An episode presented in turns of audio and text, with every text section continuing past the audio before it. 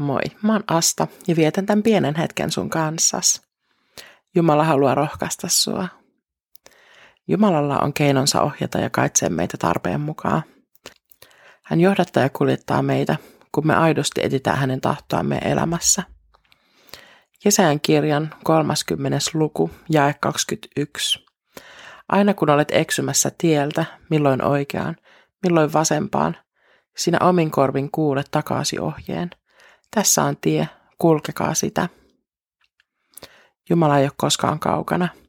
Hän opastaa meitä. Ensisijainen ohjekirja on tietenkin raamattu.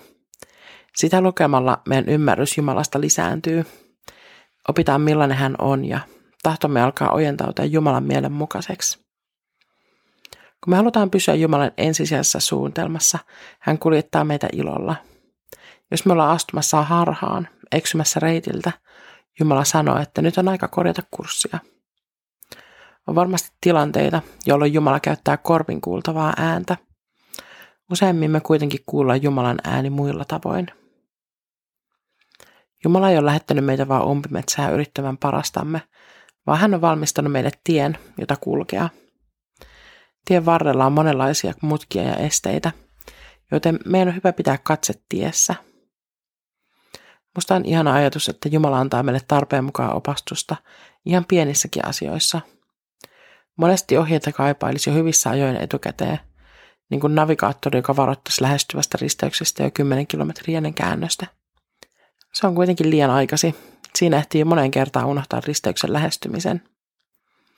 Mutta Jumala on ajoituksen mestari. Hänen ohjeensa tulee aina just oikeaan hetkeen.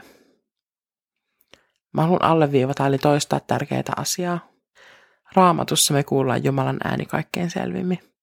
Sen tulee olla meidän ohjekirja elämään, ja tätä ohjekirjaa ei kannata jättää lukematta. Rukoillaan. Jeesus, sä ohjaat meidän kulkua ja oot aina meidän rinnalla. Sä et anna meidän eksyä reitiltä, vaan osoitat meille oikein tien. Kiitos siitä, että oot valmistanut meille tien taivaaseen. Yhteys takaisin Jumalan luokse on avattu ja meidän on mahdollista kulkea tuota tietä. Aamen. Siunasta sun päivään.